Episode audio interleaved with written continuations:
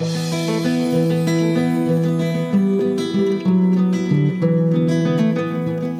listening to the Mountain Practice Journeys podcast, a comfy, cozy place for private practice introverts, highly sensitive therapists, and solopreneurs who help and heal.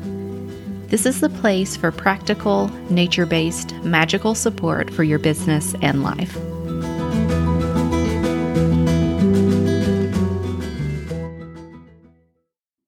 Welcome to the third bonus episode of the Moon Phase series. Today is all about the first quarter moon. And if you're listening in real time, the first quarter moon will arrive tomorrow on Saturday, May 7th. If you're not listening in real time, you can still follow along by beginning this series on the day before the next new moon. In this first quarter moon episode, I'll be sharing the energy and the magic of this phase. I'll start with a basic overview of the first quarter moon, which is about seven days into the cycle. Here's a description of the first quarter moon so that you can picture it in your mind. The first quarter moon is continuing its illumination from the right side, therefore, the right half of the moon is illuminated. The first quarter moon is all about decision making and taking action toward your intentions and goals. You may feel a burst of energy around this time. This is at a time in the cycle where challenges and obstacles may creep up, but don't let them get you down. The waxing phase of the moon in general is associated with the spring season. I'm going to read a list of words and phrases that encompass the energy of the first quarter moon to help you feel into it a bit more. Confidence, commitment, burst of energy, growing motivation, synchronicities, excitement, decision making.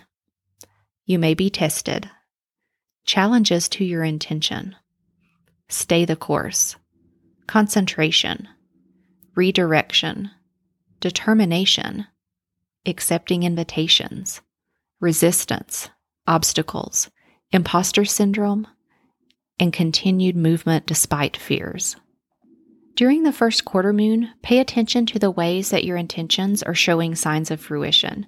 If you look close enough, you'll see movement. This is also a time of synchronicities, so see if you can notice them. A word of warning here, as this phase can test you and your resolve. Be aware that you will encounter obstacles and that this is just part of the process and not a sign that you should give up. Rededicate yourself to your intentions and keep going.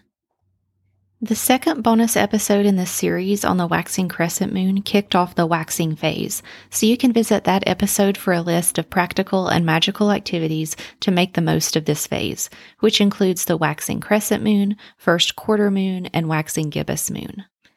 I hope you enjoyed today's bonus episode about the first quarter moon and how to align with her energy to support you as you move through the cycle.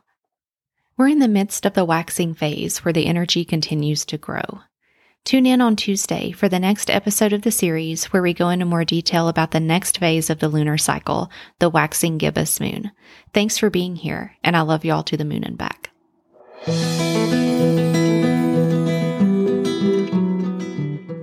I'm truly grateful that you choose to join me here for practical, nature based, magical support for your business and life.